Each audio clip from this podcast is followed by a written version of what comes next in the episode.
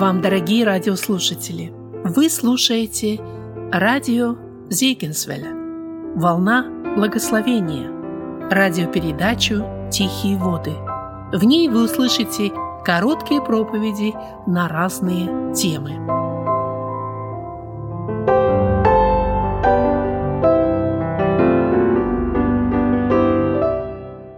Евангелие от Матфея с 1 стиха по 3 из 13. Евангелие от Матфея с 1 стиха, 3 глава. «В те дни приходит Иоанн Креститель и проповедует в пустыне Иудейской и говорит, «Покайтесь, ибо приблизилось Царство Небесное, ибо Он, тот, о котором сказал пророк Исаия, голос вопиющего в пустыне, «Приготовьте путь Господу, прямыми сделайте стези Ему». Из 13 стиха «Тогда приходит Иисус из Галилеи на Иордан к Иоанну креститься от Него, Иоанн же удерживал его и говорил, «Мне надо креститься от тебя, и ты ли приходишь ко мне?» Но Иисус сказал ему в ответ, «Оставь теперь, ибо так надлежит нам исполнить всякую правду». Тогда Иоанн допускает его. И, крестившись, Иисус тотчас вышел из воды, и вот отверзлись ему небеса, и увидел Иоанн Духа Божия, который сходил, как голубь, и не спускался на него. И вот голос с небес глаголющий, «Сей есть Сын мой возлюбленный, в котором мое благоволение». Аминь до сего места, дорогие братья и сестры. Слава Богу, что даровал Он нам возможность пребывать в Доме Его, слушать священное Его Писание, размышлять, оторваться от земного бытия на несколько часов, поразмыслить о нашей будущности, о нашей надежде, что имеем мы в своих сердцах. И прошедшая неделя, вот в пятницу, э, был праздник крещения. Ну, как сказать праздник, да? Нельзя сказать, как праздник мы его празднуем, да? Какие-то торжества или еще что-то, дарим подарки. Нет. Нужно сказать, что это больше как знаменательный, знаковый день э, для христианства. Почему? Потому что в этот день исполнилось еще одни пророчества о нашем Господе Иисусе Христе. Потому что в этот день сам Господь Иисус Христос принимал крещение, исполняя волю Божью э, в реке Иордании – это день, когда мы можем поразмыслить, а что же в этом дне для нас такого важного. К сожалению, вот этот э, вообще обряд даже крещения, да, э, таинство, можно сказать, в наши дни оно как-то теряет свою значимость. И когда мы смотрим на многие большие церкви, да, как сейчас э, популярно говорить, мега-церкви, да, то там очень мало придается значения этому шагу веры.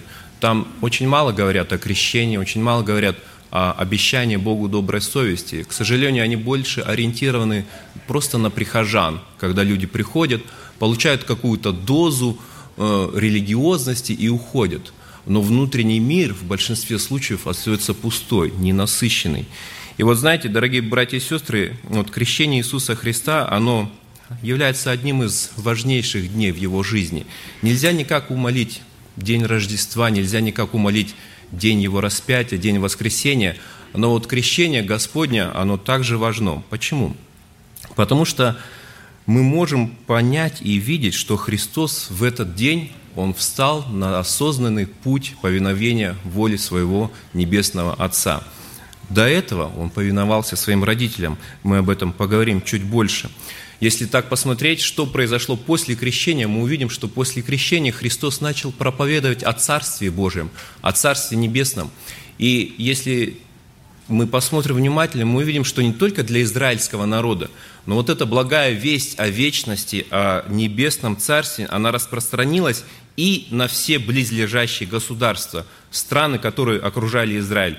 И люди – когда мы читаем Новый Завет, мы, мы не можем не проникнуться какой-то, знаете, ну, связью с Новым Заветом. Почему? Потому что, в отличие от Ветхого Завета, мы уже видим там ну, разные имена, да, вот Петр, Иоанн, такие имена, которые в Ветхом Завете не встречались. Мы уже встречаем какие-то знакомые названия в Новом Завете, да, там и города, но, которые сейчас существуют, и как-то люди, там, и греки, и римляне, и так далее, и так далее. Это нам как-то ближе и знакомо, и как-то нас располагает. И это действительно так. Христос пришел именно в этот момент, когда Рим, он построил огромное количество дорог, что способствовало быстрому распространению Евангелия.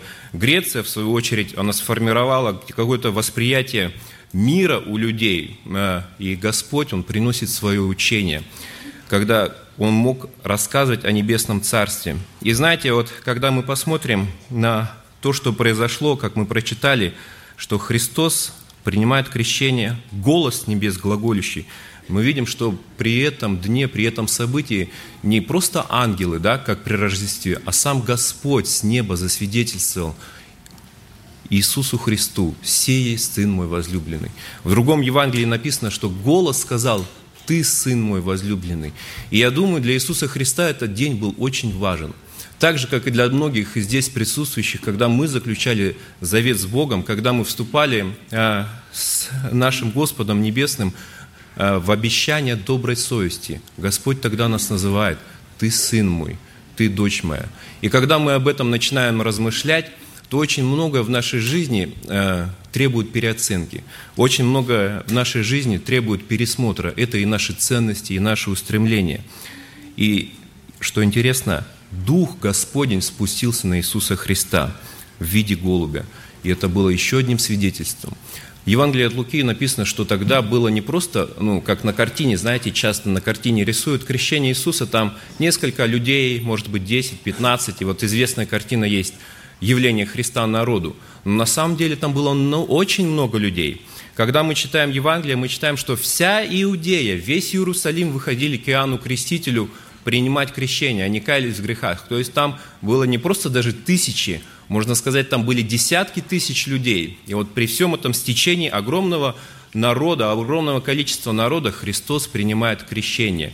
И все эти люди, они явились свидетелями того, что голос неба проговорил, и Дух Святой спустился в виде голубя на Иисуса Христа. Для них всех это было ярким свидетелем, свидетельством того, что это истина Сын Божий. Некто сказал, что в тот момент, в тот день небо спустилось на землю. Это был благословенный день, дорогие братья и сестры. И нам не стоит его забывать, нам стоит о нем помнить и размышлять, проникаться вот этим, э, можно так сказать, духом того времени, что предшествовало тому. И давайте мы вместе сегодня с вами поразмыслим, что же было до того, как Христос пришел к реке Иордан и принял э, святое крещение. Во-первых, это сама жизнь Иисуса Христа. Нельзя сказать, что вот Он пришел и сказал, крести меня, Иоанн. Да? Нет, Евангелие и Слово Божье нам говорит о том, что жизнь Его была особенной до крещения. Псалом 39, давайте мы вместе откроем. 39 псалом с 8 по 9 стихи. Это пророческий псалом, записаны такие слова. «Тогда я сказал, вот иду, в свитке книжном написано о мне. Я желаю исполнить волю Твою, Боже мой, и закон Твой у меня в сердце. Я желаю исполнить волю Твою, Боже мой». Знаете, друзья, когда Христос пришел на эту землю, Он пришел младенцем. Было время, когда о нем заботились его родители – они носили его, положили его в ясли, да, мы знаем, как он с родителями, они убежали в Египет, потом вернулись. Но, дорогие друзья, вся его жизнь последующая была наполнена смыслом исполнения воли Божией Небесного Отца. Если мы читаем внимательно Евангелие, каждый его шаг, каждый его поступок, каждое его слово было пронизано тем, чтобы исполнить, как написано. И мы помним, как он говорил, ибо написано, написано, написано всегда он ссылался на Слово Божие. И, друзья, и Иоанну он говорит такие слова, «Ибо так надлежит нам исполнить всякую правду». И в этом для нас есть тоже урок, в исполнении всякой правды. Друзья, жизнь наша должна меняться. И, к сожалению, когда мы видим упадок среди христиан, какие-то отступления или грех, то нужно спросить себя, а каково было крещение у этого человека – с каким сердцем он подошел к крещению. И очень и как хорошо, что в нашей церкви принято так, что прежде чем человека крестить, да, преподать ему крещение, он проходит а, определенный период, период, когда люди присматриваются к нему.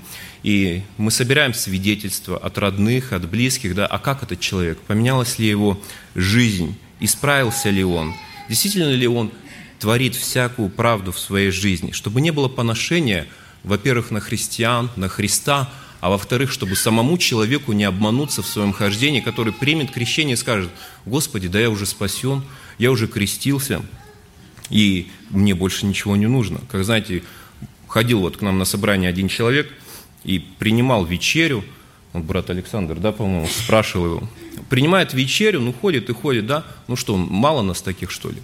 Ну и пастор подходит к нему, слушайте, ну вот вы в вечере участвуете, да? Да, участвую в вечере. А вы верующий, да? Да, верующий. А вы крещение принимали? Да, говорит, принимал крещение. Пять раз. В разных церквах. Пять раз, да? Или, или, или пять, или восемь. Друзья, вот крещение. Ну разве это крещение? Потом жизнь его показала, что он абсолютно невозрожденный человек. Сегодня мы как-то легко к этому относимся. Ну, это неправильно. Знаете, дорогие братья и сестры, очень важно проверить свою жизнь. Нельзя так легко к этому относиться, потому что можно принимать крещение сколько угодно раз и в конце концов остаться в недоверии спасения и получить просто ад здесь на земле и в вечности. Иисус Христос, когда жил на этой земле, его жизнь была полна благословений. Исполнить правду, исполнить волю Твою Божию – знаете, друзья, Евангелие от Луки, 51-52 стихи, сказано нам о детстве Иисуса Христа, о Его возрастании, да? Когда Христос в 12-летнем возрасте остался в храме, и родители его потеряли, и вот они его находят, он идет опять с ними, и он пошел с ними, и пришел в Назарет, и был в повиновении у них, и мать его сохраняла все слова эти в сердце своем, Иисус же преуспевал в премудрости и возрасте, и в любви у Бога и у людей. Дорогие друзья, и он пошел с ними, и пришел в Назарет, и был в повиновении у них. Далее евангелист говорит о том, что когда он вышел на служение, ему было около 30 лет. Друзья, до 30 лет он был в повиновении у своих родителей. А, если я сейчас спрошу, кто до 30 лет слушался маму и папу – я думаю, ну, руки поднимать не надо. Все мы люди честные, да? Но я думаю, у Христа не было этого, этой проблемы. Иногда, когда крещаемые сюда выходят, и, ну, пресвитер их спрашивает, ну, как ты там дома, слушаешься маму и папу? Кто-то говорит, ну, иногда, вот, кто-то говорит, стараюсь. Ну, а представьте, как бы Христос сказал – Друзья, я думаю, для Христа не стояло бы этого вопроса, слушается он или нет. Более того, я думаю, Христос жил так, что у его родителей не было и нужды как-то его поправлять. Потому что вся его жизнь была угождением Слову Божию. И когда мы так живем, то и у нас не будет нужды, чтобы нам какие-то делать порицания или замечания. Особенно это актуально сегодня для детей, для молодежи, да, в том, что Христос вот в своей жизни – жил в повиновении у них. И сегодня, чтобы, ну, кто-то говорит, что сегодня тяжелые времена, действительно тяжелые, но, как написано, праведники будут сиять, как светило. Вот, быть светилом не так уж и сложно, просто слушаться родителей. Просто говорить, да, папа, я тебя слушаюсь. И в этом ничего зазорного нет, наоборот – когда пройдет время, вы скажете, Господи, спасибо Тебе, что я слушался своих родителей. Папа, мама, спасибо, что вы обуздывали меня и не пускали на различные там мероприятия и различные там вечеринки сомнительные, где можно все и пробовать можно все. Друзья, это очень важно. Преуспевал в премудрости, возрасте и любви у Бога и у людей. Братья и сестры, он успевал в премудрости – он успевал в возрасте и любви у Бога, и у людей. Кто-то скажет, ну он же был Бог. Это было для него не так уж сложно, это было для него легко, потому что Иисус Христос Бог. Но знаете, друзья, я думаю, в этом наша ошибка, когда мы думаем, что Христос, Он вот в своей божественной сущности все сделал сверхъестественными силами. Нет, далеко не так. Написано, что Он познал и горечи, и болезни. Все, что мы переживаем, Он пережил, кроме греха. Но вот знаете, преуспевать в премудрости, я думаю, это сегодня для нас очень актуально. Когда читаешь различные статьи э, о том, что мудрость как-то у нас потеряла значение. Я не говорю уже о премудрости. В английском переводе просто wisdom. Почему? Потому что это выгодно этому миру. Э, вот это набившая уже оскомину тема про смартфоны и так далее, но оно действительно как-то ограждает человека в его развитии – Телефон умный, а мы не становимся умными. Вчера к нам пришла э, не, не, э, не газета, а такой бюллетень, знаете, Evergreen School District. Может, многие вас, у вас вы тоже получаете. Школьный дистрикт по Evergreen школам. И, значит, там свод планируют строить такие-то школы, расширять, тратить деньги, ну и так далее. Это все бьет по нашему карману, не об этом речь. А, на последней странице написано успеваемость учеников. Успеваемость. И что интересно, 50% учеников только проходят математические тесты. 50%. Друзья, 50% тесты проходят. Это, это о чем говорит? Можно ли, ли сказать, что вот молодежь наша стремится к мудрости, и не только молодежь, может, дети тоже и так далее? Нет.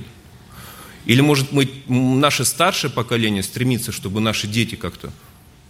Мы должны себя спросить, а направляю ли я своего ребенка к тому, чтобы он учился? В первую очередь у Бога. В Священном Писании наставлялся – Куда я его направляю? Да, мы можем говорить, учить хорошо, будет у тебя хорошая профессия. Ну, это прекрасно. Но для чего? Но для чего?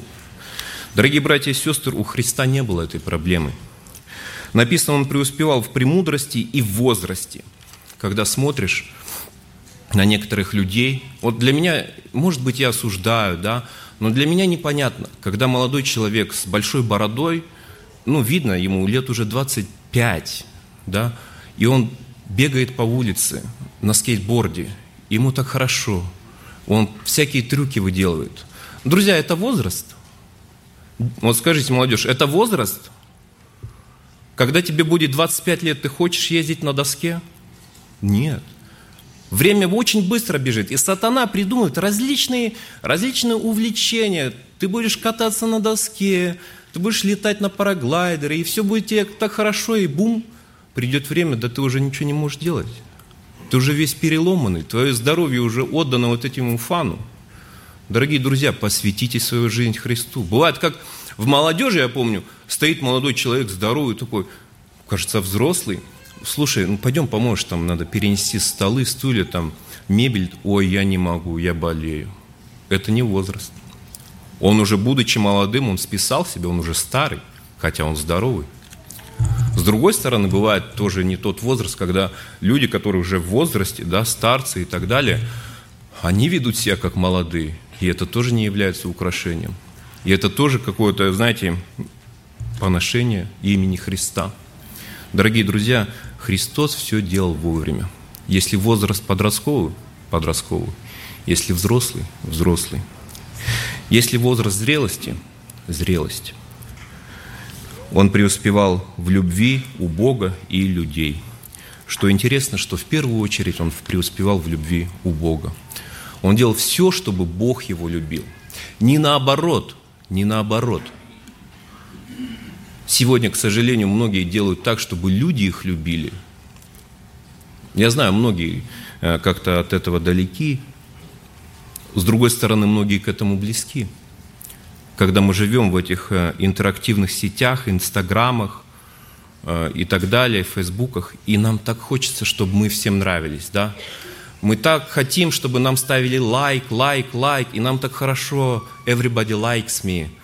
Ну, дорогие друзья, а в чем суть? В чем суть человека? Я вот всегда задумываюсь о том, на чем стоит современное христианство – вот сейчас мы сидим здесь, да, горит свет, тепло, усиление, да, и нам так хорошо, кто-то сидит у компьютера по разным причинам. Ну а представьте, вот выключили свет, выключили свет, и не на час, не на день, а просто раз и отключили, и интернет тоже.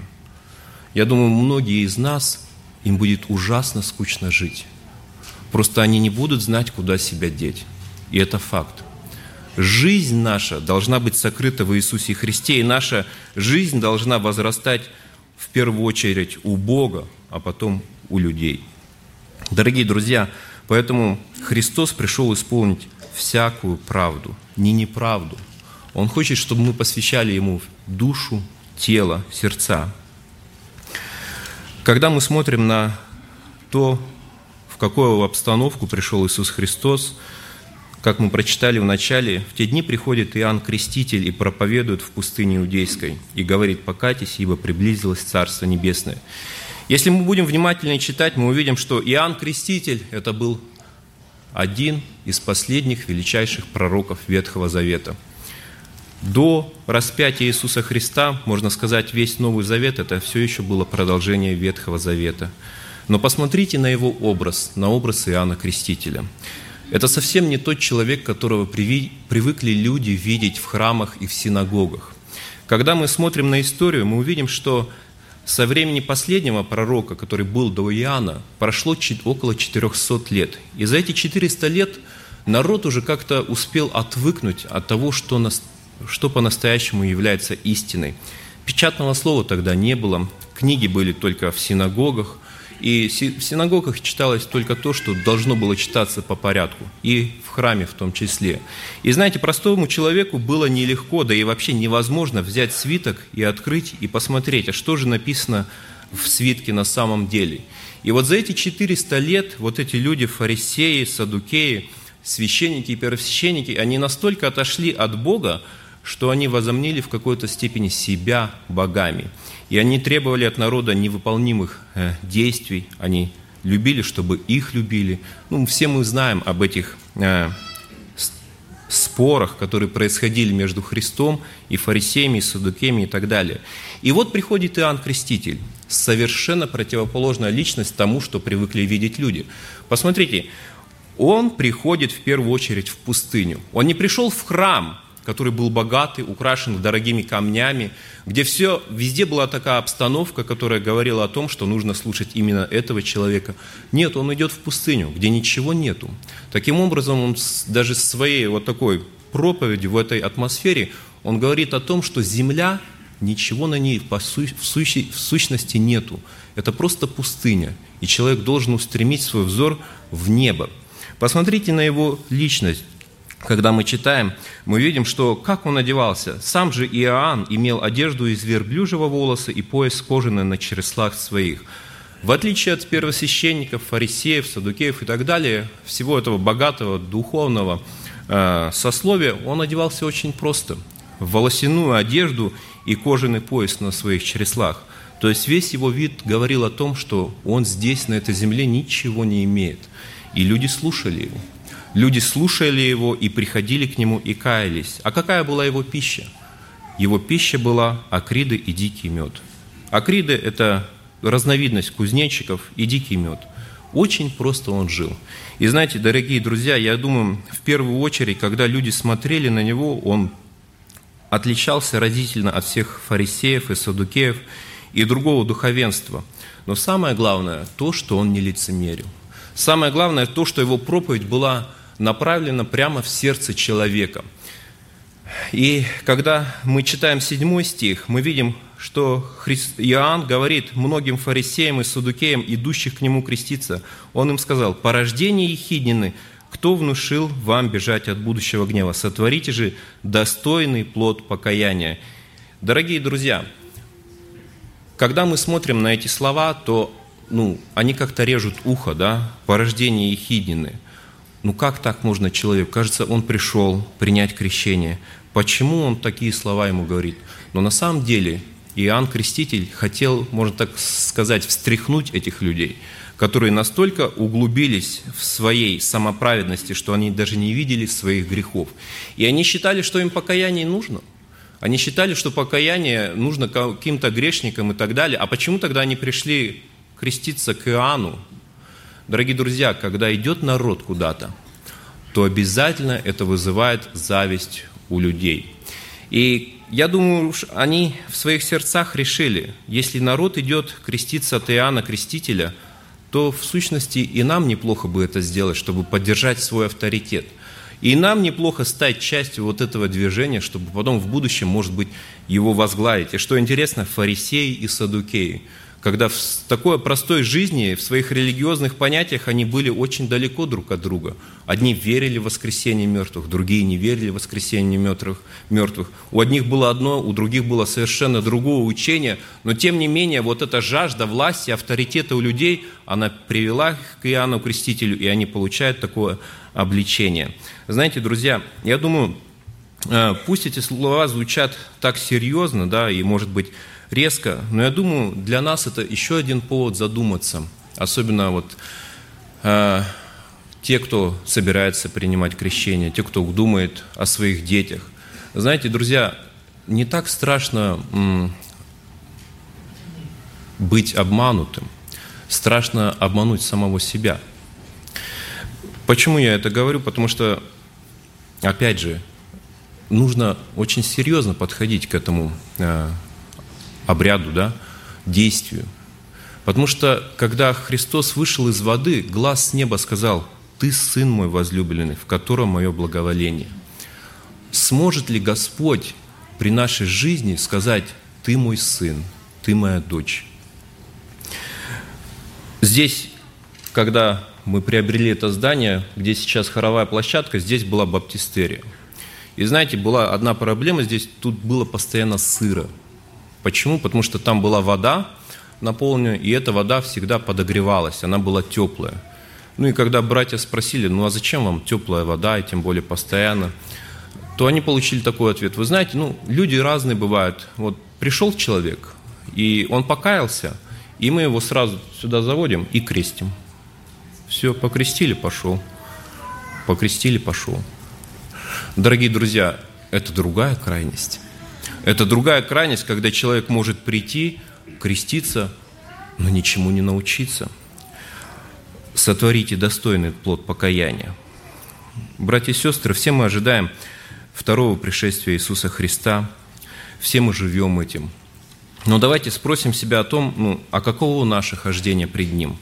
Особенно члены церкви, когда мы заключали завет с Ним, э, с Богом нашим. Вот вся наша жизнь, действительно ли я являлся сыном или дочерью Небесного Отца на протяжении всех этих, может быть, лет, может быть, недель? Осознание того, нашего сыновства, удочерения, оно определяет нашу жизнь. В Священном Писании есть такие удивительные слова «Будь верен до смерти, и дам тебе венец жизни». А, как-то у нас преломилось вот в нашем сознании, что вот «будь верен до смерти» – это ну, до такой смерти, когда там тебя к стенке поставят, и вот ты должен быть верен. Или там, вот отрекайся, или мы тебя там что-то с тобой сделаем, или с семьей. Нет, это неправильно. Будь верен до смерти. Вот до этой черты, когда ты перейдешь из этой жизни в жизнь иную. Будь верен до смерти, когда дыхание твое прекратится. И не обязательно это будет насильственная смерть. Это может быть и что-то другое. Но знаете, друзья, вот это неправильное понимание верности, оно где-то нас расслабило. Кто-то считает, ну, будь верен там до крещения. Все, после крещения у меня в небесном паспорте записано все, это, это, это виза на, навсегда. Ничего подобного. Кто-то считает, будь верен до свадьбы, а после свадьбы э, все там, гори все. Нет, неправильно. Кто-то считает еще какие-то там, будь верен, пока дети твои не вырастут, не уйдут из дома. Тоже неправильно. Дорогие братья и сестры, пусть Господь проговорит нашим сердцам вот в этот день, когда мы вспоминаем крещение Господа Иисуса Христа, он остался верен. Он остался верен своему Небесному Отцу через все испытания, искушения, презрения. Он остался верен Хри... Э, Господу своему, Богу, до, крест, э, до смерти на кресте. Поэтому пусть и это будет для нас примером в нашей жизни.